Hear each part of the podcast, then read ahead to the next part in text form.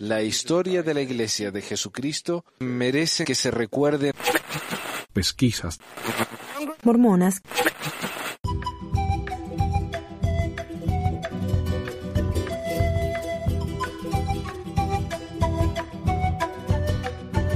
Hola a todos, bienvenidos a otro episodio de Pesquisas Mormonas. Hoy tengo para ustedes una respuesta al cara a cara de el Elder Ballard y el Elder Oaks en un devocional que dieron el 19 de este mes, hace unos 6 días desde que estoy grabando esto. O como a mí, como yo lo llamo, el Elder Oaks y el Elder Ballard nos mienten cara a cara. Como dije, el 19 de diciembre Elder, Elder Oaks y Elder Ballard dieron un devocional, un cara a cara como lo llaman ellos, respondiendo preguntas de los jóvenes de la iglesia. El devocional fue lo mismo de siempre, o sea, no dieron ninguna respuesta nueva, no dieron ninguna sabiduría reveladora o que nos demuestre que estos hombres tienen alguna sabiduría especial. No, en lugar de eso dieron las mismas respuestas de siempre, sean más mormones, oren, lean las escrituras, vayan a la iglesia. De hecho, a eso de que debemos orar y leer la escritura para resolver todos los problemas de nuestra vida, es la respuesta más repetida, con no menos de cinco menciones. Lo escuchamos una y otra vez en la conferencia general. Les pedimos que hagan sus oraciones personales, por ejemplo. Les pedimos que lean sus escrituras y que hagan las cosas sencillas. Y sin duda, la oración, el estudio de las escrituras y otras cosas sencillas les ayudan a permitirse mantenerse enfocados y equilibrados. Si ustedes eligen permanecer en una relación con alguien que tiene problemas de pornografía, ayúdele a él o a ella a acudir a Dios a través de la oración, del ayuno y del estudio de las escrituras regular. Oración personal, la lectura de las escrituras, guardar los mandamientos, ir a la iglesia, todos deberían tener hábitos santos. Permanezcan estudiando las escrituras a diario. Asegúrense de orar día y noche. Es sencillo en realidad. Simplemente sigan haciendo las cosas que estaban haciendo y mantengan los buenos hábitos durante toda su vida. Una de las preguntas tiene que ver con la ansiedad. ¿sí? Ahora la respuesta de Ballard demuestra que estos hombres no tienen idea de nada. No solamente la ansiedad no es estar nervioso sobre algo, como, como el Elder Ballard dice aquí, sino que es una enfermedad mental seria, que si no se trata puede llevar al suicidio y otras consecuencias terribles, ¿no? Trágicas. Eh, y esto es algo que, me, que para mí es un, es una espina en el costado, ¿no? Esto de la enfermedad mental. La gente habla de la enfermedad mental como si fuera, eh, no sé, un, un callito en el dedo, ¿no? Es algo grave, es algo que puede afectar la vida de una persona seriamente. Es una enfermedad. Entonces, hablar de estas cosas de una manera tan ligera, como que es algo que uno simplemente puede arreglar, ¿no? Por ejemplo, la respuesta de Ballard es simplemente contrólenlo. Porque como todos saben, las enfermedades mentales pueden controlarse si uno lo desea lo suficientemente fuerte. Maquila de California preguntó lo siguiente. Lucho con la ansiedad y TOC y es una batalla constante de pensamientos. ¿Qué sugieren? Bueno, yo creo que eso no es algo inusual. Yo recuerdo en mi vida, eh, sinceramente yo tuve esos momentos también en los que sentí mucha ansiedad. Y no creo que la ansiedad sea algo totalmente malo, simple, siempre y cuando lo mantengamos bajo control. Porque a veces cuando sentimos ansiedad eh, nos movemos hacia adelante, progresamos. Nos movemos hacia adelante, progresamos. De nuevo, este hombre no tiene idea de lo que está hablando. La chica preguntó sobre sus problemas con ansiedad y TOC, los cuales son enfermedades mentales. No simples debilidades que se fortalecen con ilusiones, ¿no? Con desear, pero yo quiero, quiero, quiero, quiero, quiero. No, no se arregla así.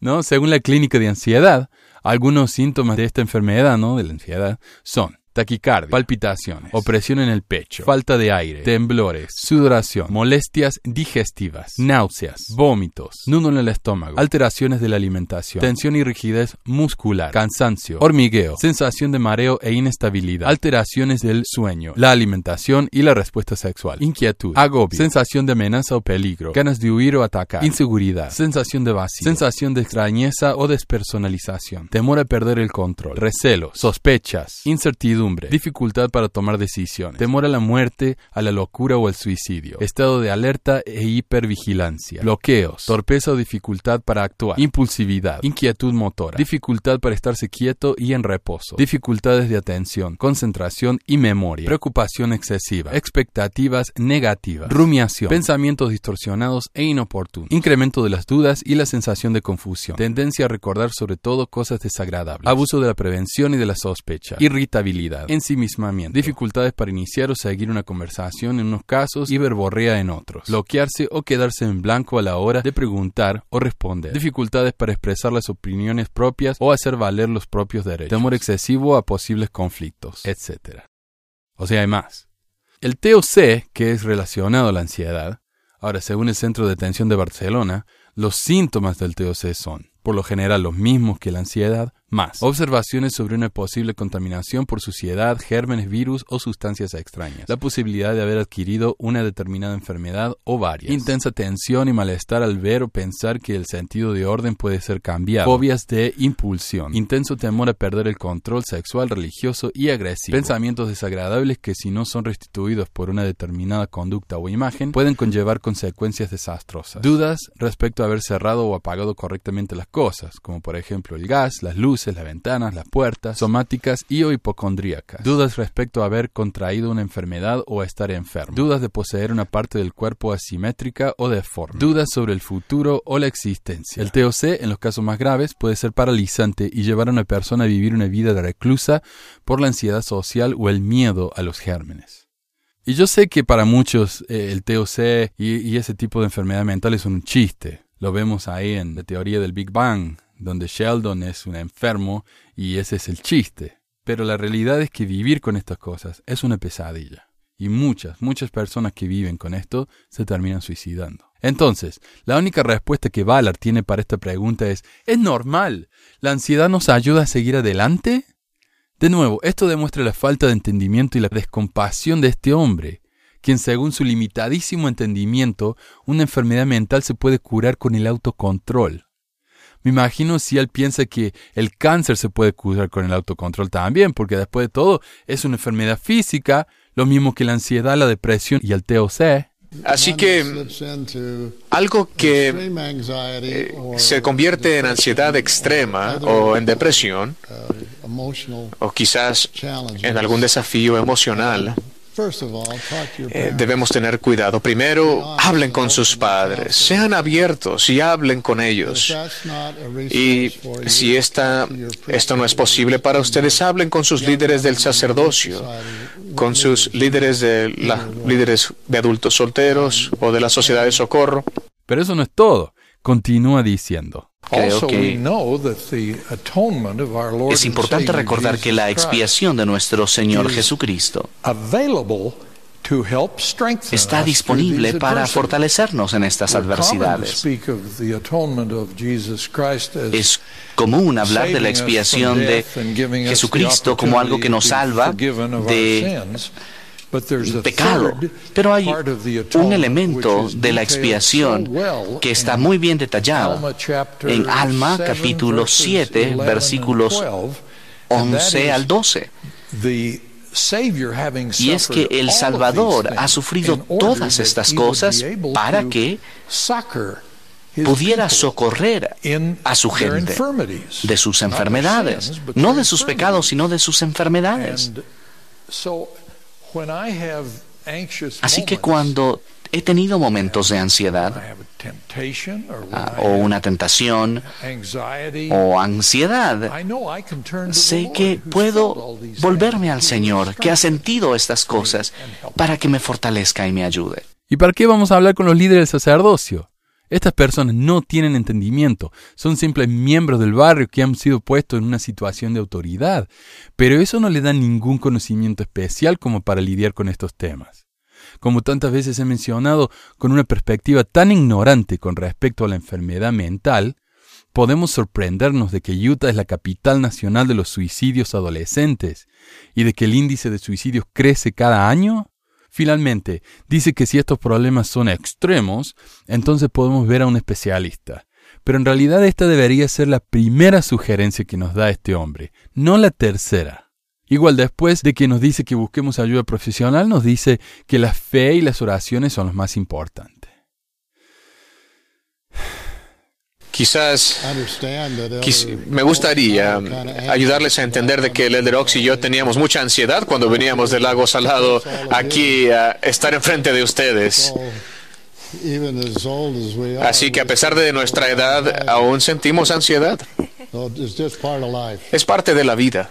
Otra vez, estos hombres no ven a las enfermedades mentales como enfermedades reales, porque no me podría imaginar a estas personas diciendo que cuando tenemos alguna enfermedad grave, como un cáncer o algo crónico que nos limita en nuestra vida diaria, ellos dirían, busquen a un médico, pero recuerden que Jesús sufrió, así que eso los va a ayudar a sentirse mejores. ¿En serio?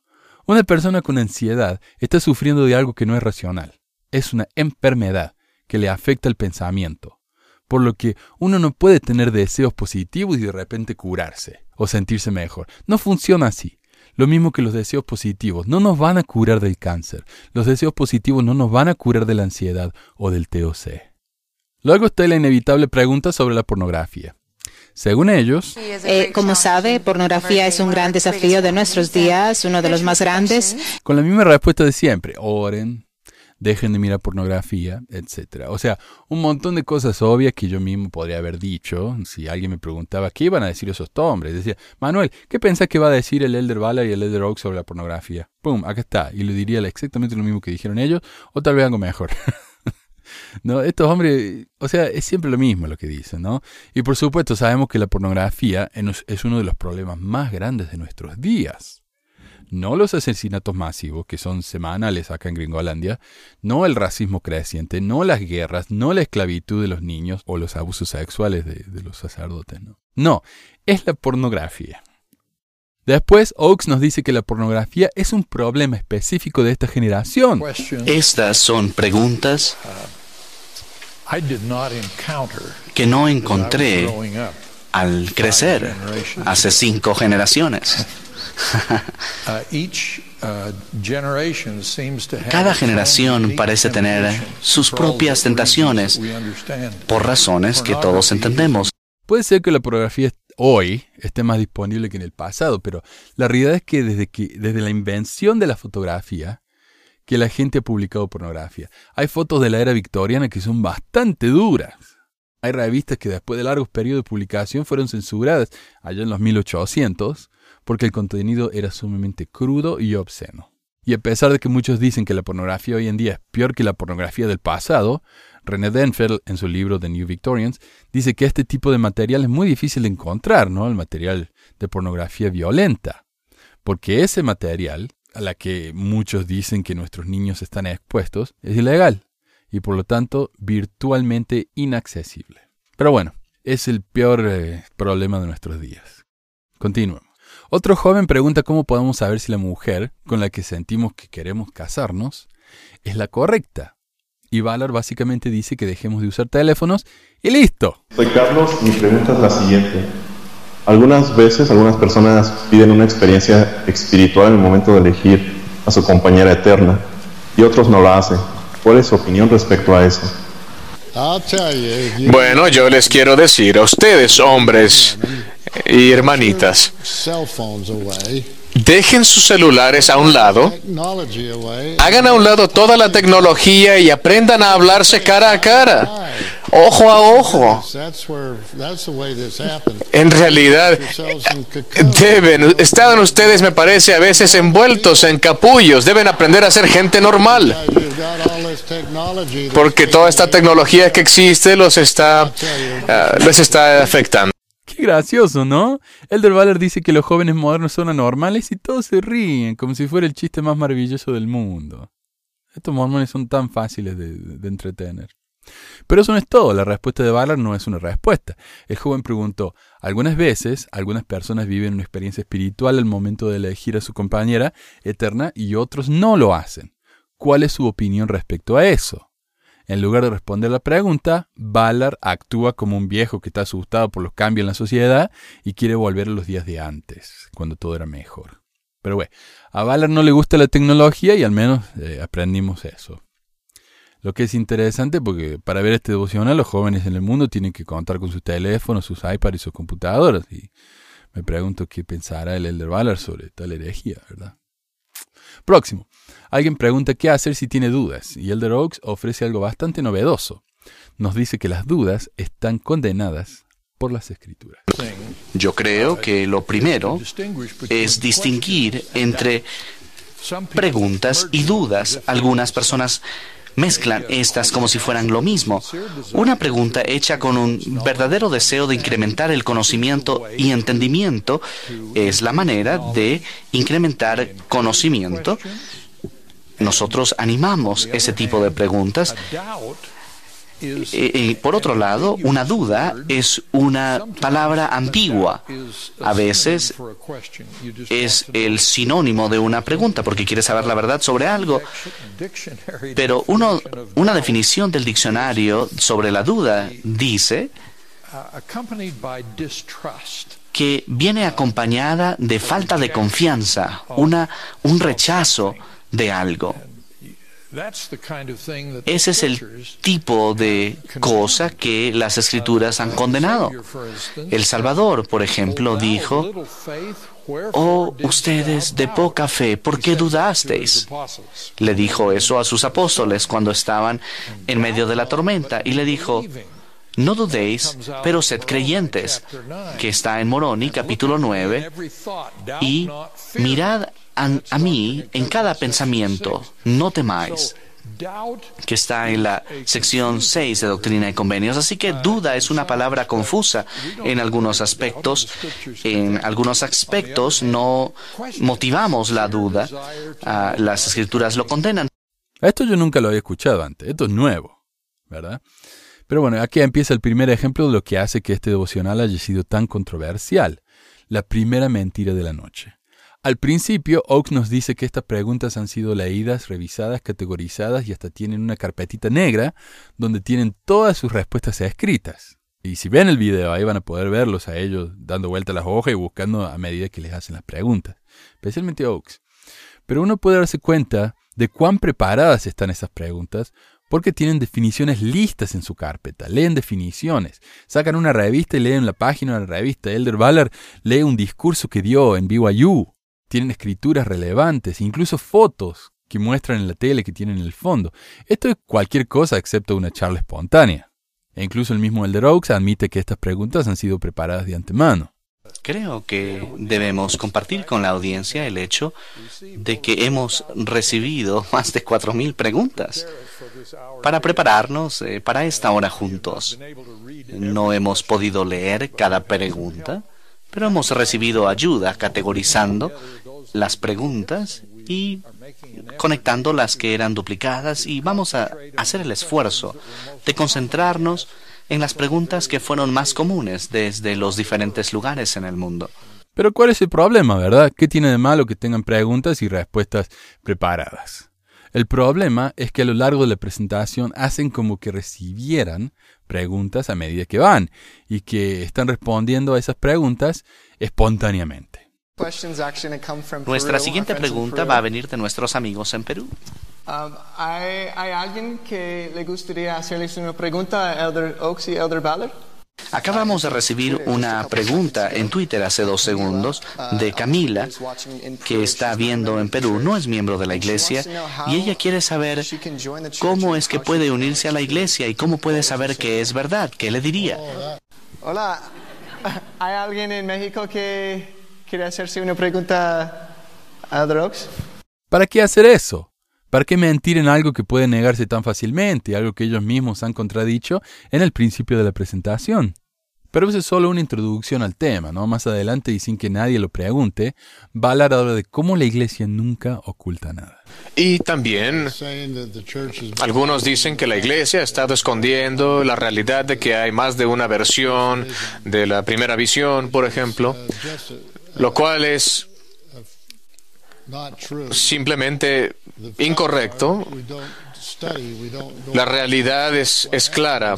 No, hemos, no vamos y volvemos a buscar lo que se ha dicho. Por ejemplo, el doctor James B. Allen eh, de BYU en 1970 produjo un artículo para una revista de la iglesia en, la que, en el que él explicó todas las diferencias de la primera visión. ¿Hace cuánto salió? Eh, en 1900, eh, en el 1997. Pero eh, es básicamente la idea de que la iglesia está escondiendo algo. Y nosotros tendríamos que decir como apóstoles, quienes hemos estado en todo el mundo y sabemos la historia de la iglesia, sabemos de la integridad de la primera presidencia y el quórum de los doce. Desde el principio de los tiempos, nunca ha habido ningún intento, de ninguna manera, de parte de los líderes de la iglesia de esconder nada de nadie. La traducción está mal. Ballard dijo 1970, no 1997, pero esta fue una respuesta a la pregunta de Oakes. ¿Hace cuánto se publicó esto? Queriendo decir, hace mucho que eso se sabe. Y de hecho, hace un chiste que dice algo así, pero que los, traductores no tradujeron, porque medio como que se, se congelaron en esa parte, ¿no? Dice, oh, en 1970. ¿En qué año? 1970. Uh, hace mucho. Es un chiste graciosísimo. Oakes básicamente se está burlando de las personas que dicen que la iglesia está ocultando su historia. Pero hay un problema muy grande con esta declaración, tanto con la declaración de Oakes como la de Ballard. Primero que nada, si la primera mención que tenemos de las diferentes versiones de la primera visión es 1970, ¿no les parece que es algo bastante tardío? La iglesia se fundó en 1830. La primera mención de esto es 140 años después pero no puede considerarse que están ocultando nada? ¿Ustedes piensan que eso tiene algún sentido? Segundo, la referencia que Valar ofrece para las versiones de la primera visión es de una revista que no está disponible en lds.org ni en ningún sitio oficial de la iglesia, pero se puede encontrar en el sitio anti-mormon Mormon Think. ¿Eso es transparencia? Tercero, la historia de cómo la iglesia finalmente admitió que había más versiones de la primera visión es fascinante y completamente opuesta a lo que Ballard nos dice aquí. Este es un resumen del artículo Another Look at Joseph Smith's First Vision, o algo así como otra mirada a la primera visión de Joseph Smith de Stan Larson. Descubrimiento de la versión de 1832. En 1832 José Smith registra su historia escrita por su propia mano incluyendo un relato de la primera visión y la inminente publicación del libro de Mormón en las primeras tres páginas del libro de cartas, o Letterbook número 1. 1838-1939 se publica la, la versión oficial de la primera visión. La primera visión es canonizada en la Perla de Gran Precio en 1880. En 1844, José Smith muere en Carthage, Illinois. En 1847, Brigham Young y los Santos viajan a Utah, trayendo cajas de registros de la iglesia a Salt Lake City, incluyendo el libro de cartas número 1. En 1901, Joseph Fielding Smith comienza su trabajo en la oficina del historiador de la iglesia y en la oficina de registros. Dice Joseph Fielding Smith es el sobrino nieto de Joseph Smith y nieto de Hiram. 1910, Joseph Fielding Smith es llamado como apóstol. 1921, Joseph Smith, Fielding Smith es llamado como historiador de la iglesia. Alrededor de 1921-1935, Joseph Fielding Smith y la oficina del historiador de la iglesia procesan las cajas de registros de Nabu, descubren el libro de cartas número 1 aproximadamente 100 años después de que fue creado alrededor de 1930-1935, tres páginas que contienen la historia escrita por José Smith de 1832 son removidas del libro de cartas número 1 y puestas en la caja fuerte en la oficina de José Fielding Smith. O sea, la escondió. No, hay otra manera de verlo, la escondió. El resto del libro de cartas número 1 son colocadas en los archivos de la iglesia. Joseph Fielding Smith comparte las tres páginas con un confidente. Entre 1940 y comienzo de 1950, Joseph Fielding Smith le muestra a Levi Edgar Young, presidente del primer quórum de los 70, las páginas removidas. Entre 1952 y 53, el historiador amateur Lamar Peterson entrevista a Levi Edgar Young sobre su experiencia. Young dice que la iglesia debería tener un comité para responder preguntas difíciles y que dejó de hacerle sus propias preguntas a Joseph Fielding Smith porque simplemente se le reía y era ignorado. Pidió ver los documentos y se le dijo que pidiera permiso de más arriba. Y una vez que obtuvo el permiso, los examinó, pero se le dijo que no los podía copiar o decir a nadie de lo que contenían. pero dijo que había un extraño relato de la primera visión. En 1863, Levi Edgar Young muere y Peterson guarda la información en secreto hasta entonces. La mano de José Fielding Smith es forzada por los Tanner. A comienzo de 1964, Peterson le dijo a Gerald y a Sandra Tanner sobre el extraño relato de la primera visión. Los Tanner le escriben a Joseph Fielding Smith pidiéndole que les muestren el relato de 1832, pero obviamente Joseph Fielding Smith se rehúsa. Él o alguien en su oficina mueve las hojas removidas de su caja fuerte privada a la colección del historiador de la iglesia y alguien pega las tres páginas en el libro de cartas número uno. O sea, las vuelve a poner ahí para como que nadie se dé cuenta de lo que él hizo, ¿no? Joseph Fielding le autoriza al asistente al historiador de la iglesia a que le muestre el libro de cartas número uno restaurado al estudiante de posgrado Paul R. Chisman. Y Chisman, además de tener el nombre más gracioso en la iglesia, es un gran apologista que escribió muchos libros, más que nada sobre eh, arqueología mormona. Y creo que él publicó libros con Ferguson, ¿no? de quien ya hemos hablado quien se aburrió tanto de buscar evidencia del libro de Mormón que decidió que no existían y se fue de la iglesia.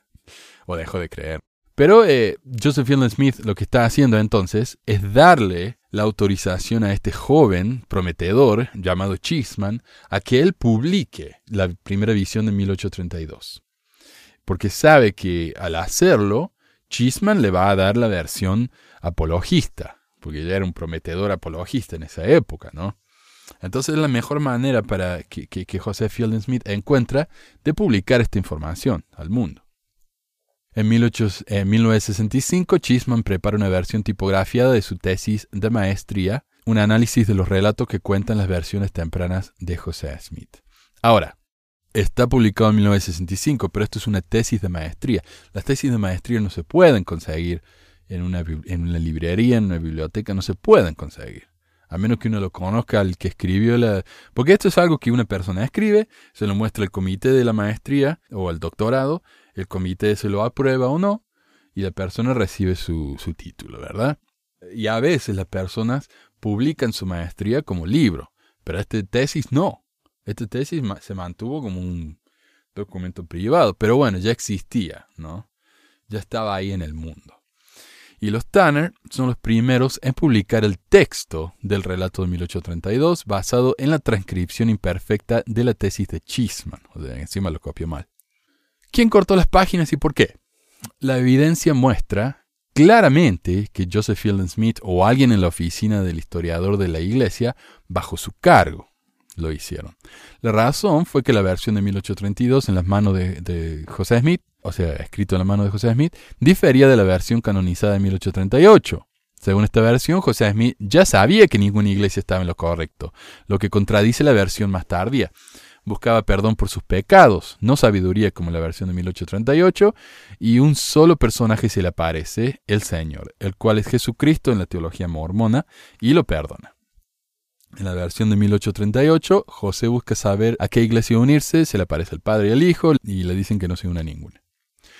Joseph Fielding Smith pudo haber temido un escándalo de haberse revelado la versión más antigua y por eso cortó y escondió las páginas incriminadoras. Hoy, si uno va al sitio de los papeles de Joseph Smith, puede ver claramente cómo estas tres páginas han sido pegadas en el cuaderno. Cuarto, Ballard dice que el artículo explicó todas las diferencias de la primera visión. ¿Pero es esto real? Analicemos lo que dice este artículo.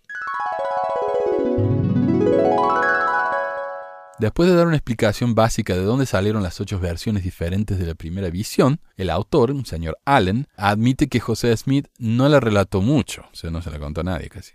A diferencia de hoy, la primera visión no fue un instrumento de proselitismo. El primer relato escrito que se conoce de la visión es de 1831, unos diez años después de que José tuvo su supuesta visión. El autor entonces menciona cuatro razones por las que las diferentes versiones son diferentes. 1. Su edad y su experiencia en los diferentes momentos en que relató su experiencia. Claro, cuando tenía 24 era diferente en su experiencia que cuando tenía 30, que cuando tenía 30 y tanto, qué sé yo, ¿no? Al relatar su experiencia en diferentes ocasiones, el propósito era diferente. A veces estaba él enseñando sobre Jesucristo. Entonces la primera visión se basa en Jesucristo. A veces él estaba enseñando sobre la verdad o la apostasía en la tierra. Entonces se enfoca sobre la verdad o la apostasía en la tierra.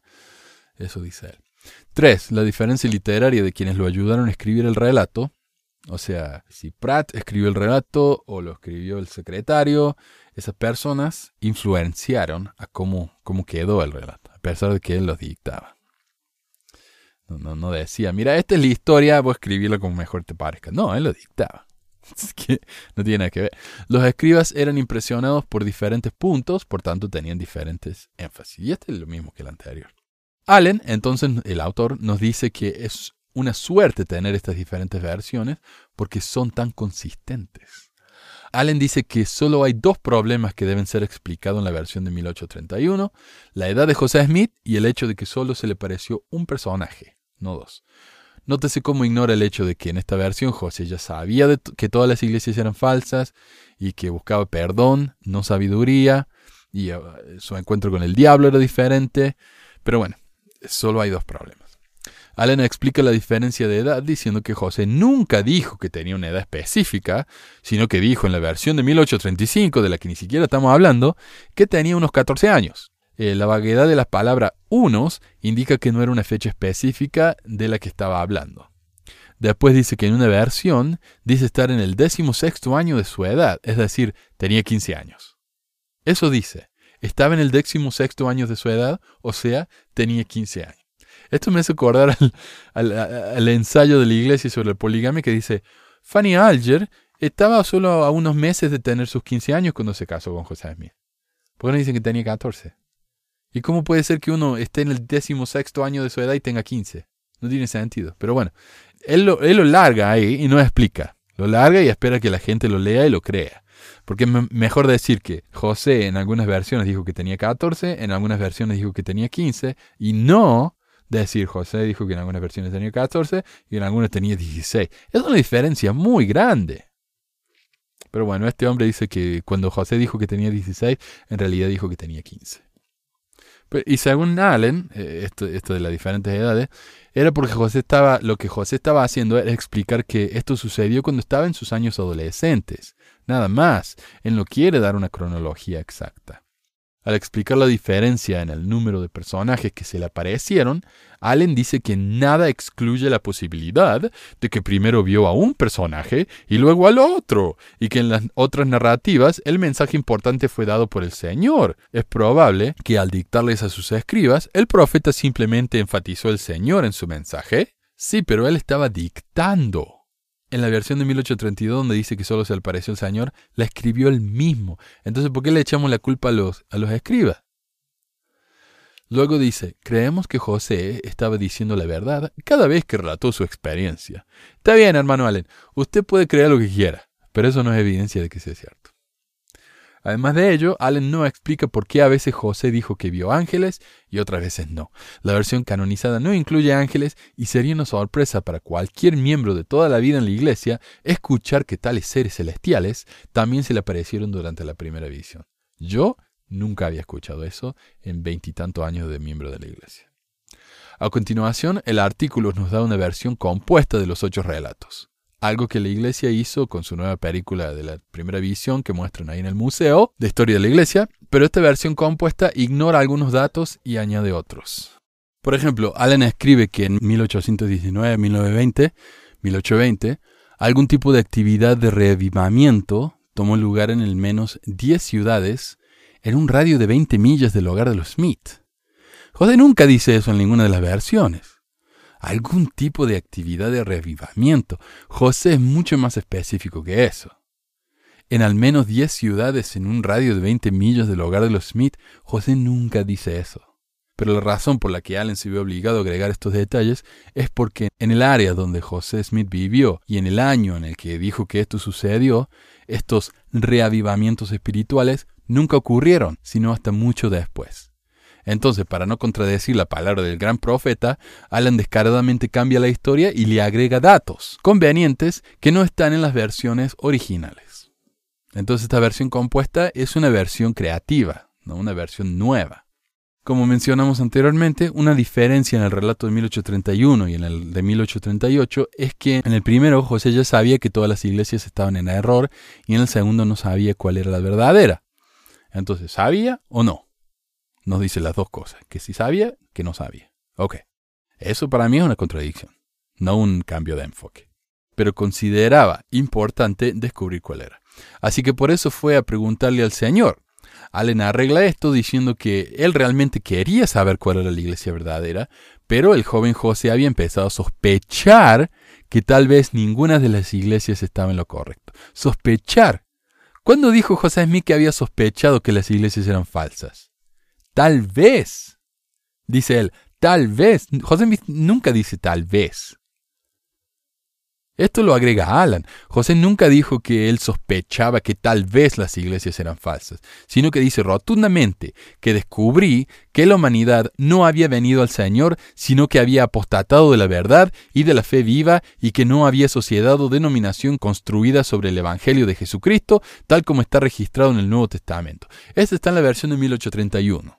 No sospecha nada, sino que había descubierto un hecho según sus propias palabras. No una sospecha, un hecho.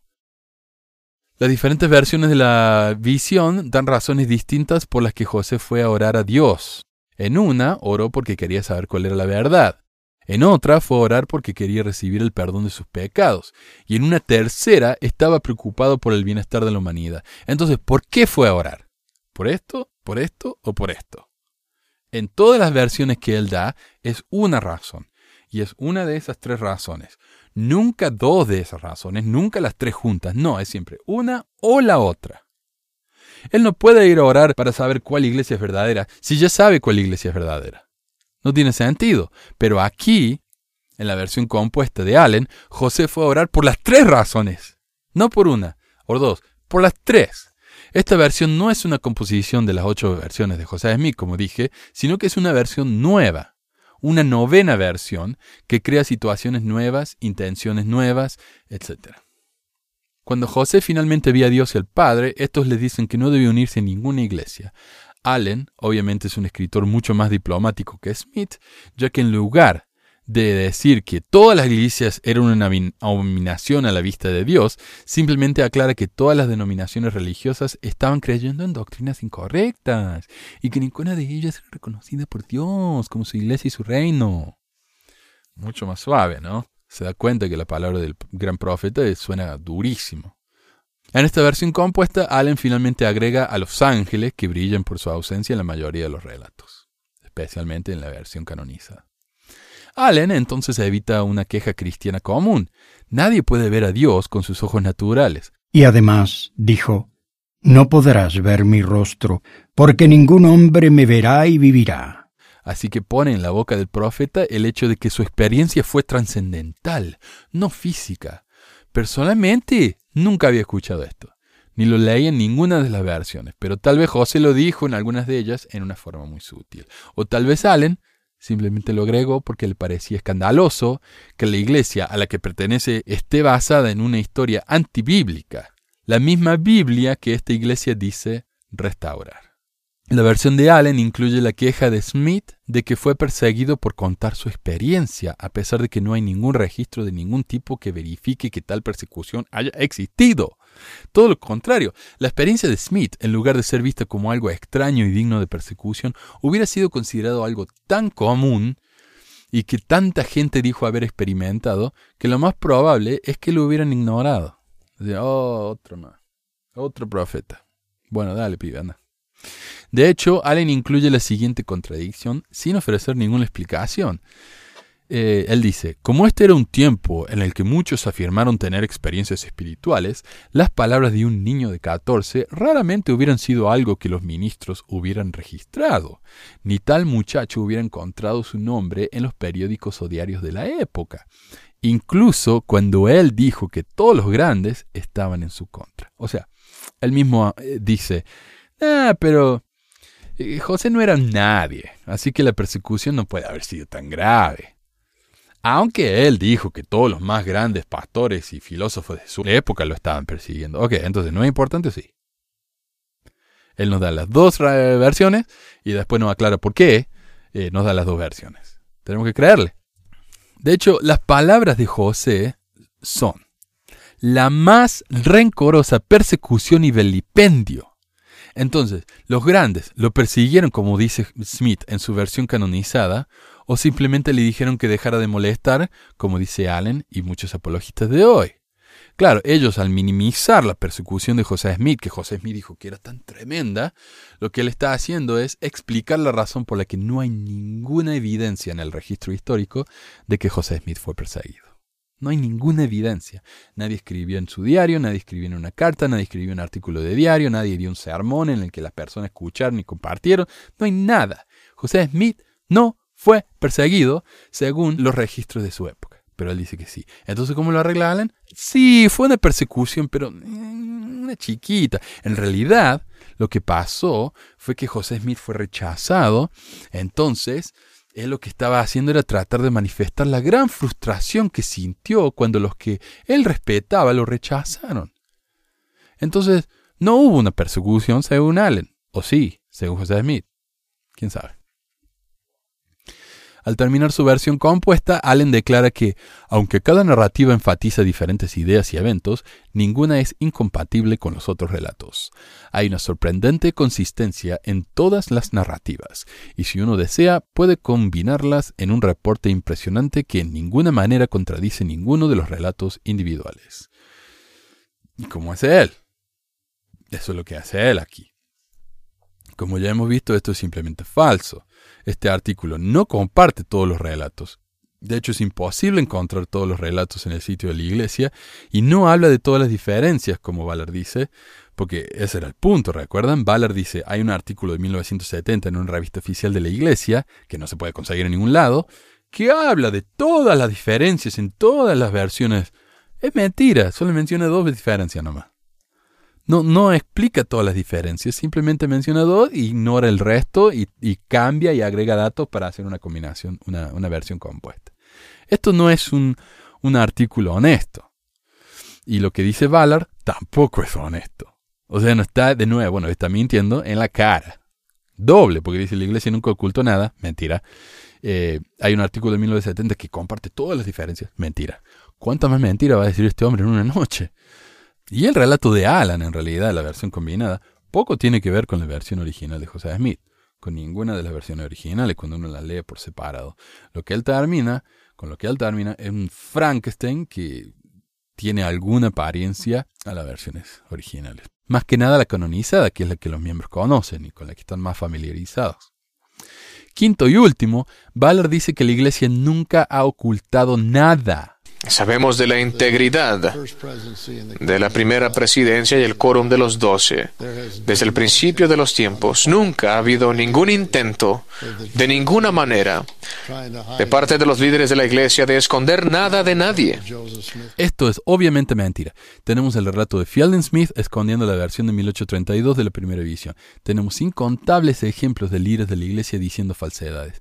La poligamia es un ejemplo muy rico en ejemplos y dio lugar a algo llamado mentir por el Señor, en el que los miembros de la iglesia se vieron en la obligación de mentir para ayudar a sus hermanos viviendo en la poligamia y para así no dividir familias. Pero ¿por qué pondría Dios a su gente en tal posición? ¿Por qué obligarlos a vivir una ley que iba en contra de las leyes del país?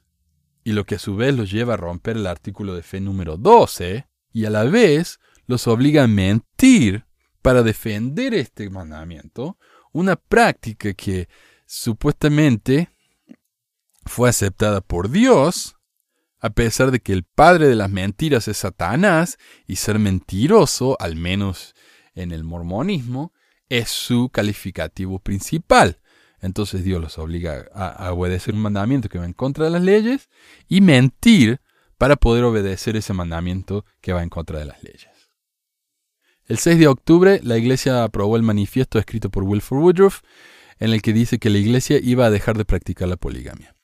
Luego de que la Iglesia tuvo que Luego la iglesia tuvo que publicar un segundo manifiesto escrito por Joseph Smith en 1904, ya que todo el mundo sabía que el mismo Woodruff había casado a parejas polígamas después de este manifiesto, diciendo que esta vez la iglesia sí iba a dejar de practicar la poligamia. Entonces, Wilford Woodruff mintió a la gente del país. Porque él dijo no vamos a hacer más esto y él mismo fue y casó a gente. Pero mentir cuando nos metemos en un problema, ¿no es eso lo que hacen los chicos cuando rompen algún florero en la casa? Pero bueno, las escrituras nos enseñan que debemos ser como niños pequeños, así que tal vez se refiere a esto. El mismo gran profeta fue un mentiroso. Él dijo una vez, ¿qué cosa es para un hombre el ser acusado de cometer adulterio y tener siete esposas cuando yo solo puedo encontrar una? Esto fue dicho en un discurso en mayo de 1844, un mes antes de su muerte. En ese entonces José tenía al menos 37 esposas, muchas de las cuales estaban en la audiencia escuchando el discurso.